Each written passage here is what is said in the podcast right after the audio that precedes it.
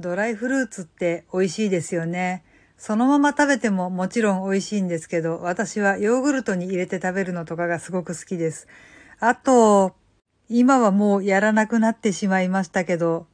一時期ケーキとかクッキーとかを作るのにドハマりしていた時期があって、その時にはドライフルーツ細かく刻んで中に入れたりだとか、上に飾ったりだとか、いろんなことやりましたね。皆さんはドライフルーツお好きですか？どんなドライフルーツがお好きでしょうか？どうも、あじたまです。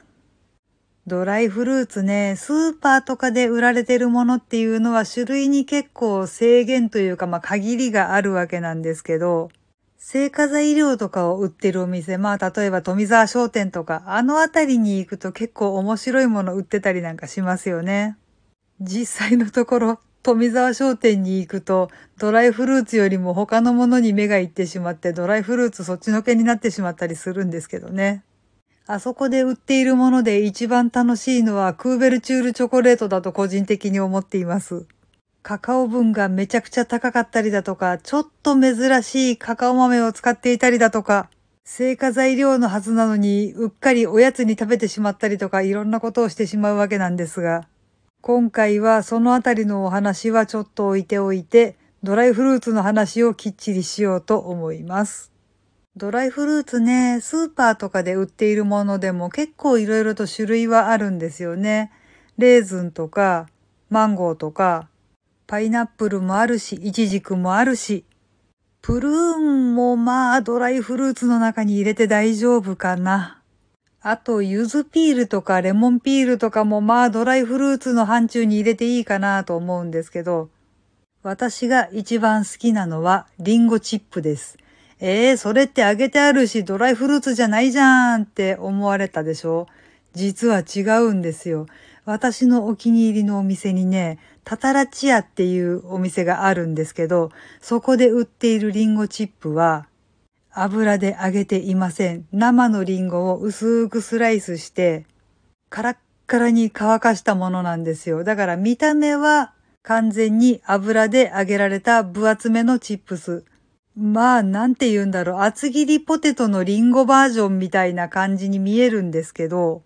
これは間違いなく生のものをカラッカラに乾かしただけのものなんですよ。それが証拠に、私これ、ヨーグルトに入れて食べるのがすごく好きなんですけど、試しに前の晩にヨーグルトに漬け込んで一晩置いてみたら、翌日ヨーグルトの中に見事な薄切りリンゴが沈んでいました。もちろん完全に生の薄切りリンゴの状態でした。サクサクカリカリの状態で食べるのもすごく美味しいんですけどね、ヨーグルトで戻されたこのリンゴものすごく美味しいんですよ。まるっきりのフレッシュなリンゴってもう買ってきたら切って食べるしかないじゃないですか。でもこのドライリンゴはね、いるだけ食べられるんですよ。まあ開けてしまったらしけるかもっていう部分があるから、確かに早く食べてしまわなきゃいけないのはあるんですけど、それでもまあまるっきり生のフレッシュなリンゴよりもかなり日持ちはしますよね。しかもまあ感じ方に個人差は絶対にあるとは思うんですけど、口の中に入れて噛んでるとちゃんとやっぱり生のリンゴの風味が戻ってくるので、これはもう私的には完全におすすめなんですよ。一番のおすすめはまあさっき言った感じで、ヨーグルトの中に一晩沈めておくことでしょうか。できればお砂糖入ってないものの中に入れておくのがおすすめなんですけど、まあ甘いヨーグルトの中に沈めてもそれなりに美味しいかなとは思います。ただ私は試したことがありません。甘いヨーグルトにこれ入れるのね、ちょっと苦手なんですよ。っていうか甘いヨーグルトちょっと苦手です。だから無糖のヨーグルトの中にこの薄切りリンゴを沈めて、ほんのり甘みがついたそのヨーグルトを食べるなり飲むなりするのがね、最高に美味しいと思っています。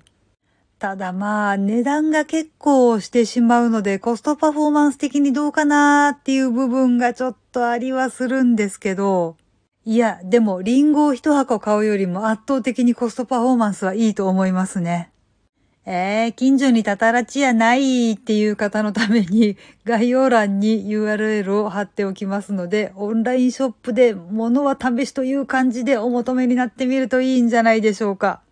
他にも美味しそうなものたくさんありますしね。まあちょっと先ほども言いましたけど、値段が結構なものなんでどうかなっていう部分はあるんですけど、お試し用の小袋とかもありますのでね。いくつか買って試してみられるといいんじゃないでしょうか。ただ、これはあくまでも私個人の意見ではあるんですけれども、あそこのドライフルーツはね、一旦食べると抜け出せなくなるんですよ。ここのを食べた後でスーパーのものと食べ比べると明らかに味が違うので、ちょっと悲しい気持ちになるんですよね。いや、スーパーで売っているものが悪いわけじゃない。決してそうではないんですけど、やっぱね、値段は値段だけのものだなーってしみじみと思ってしまいました。そういったわけで私もあんまりたくさん買えるわけではないんですけど、たまの贅沢と思って時々買い込んでしまいますね。お酒によく合うよって言われてるものもあるし、美容と健康にバッチリっていうものもありますので、ご興味のある方はサイトを覗くだけでもいかがでしょうか。はい、というわけで今回はアップルチップを激しく押したいっていうお話をしてみました。この番組は卵と人生の味付けに日々奮闘中の味玉のひねもす語りでお送りいたしました。それではまた次回お会いいたしましょう。バイバーイ。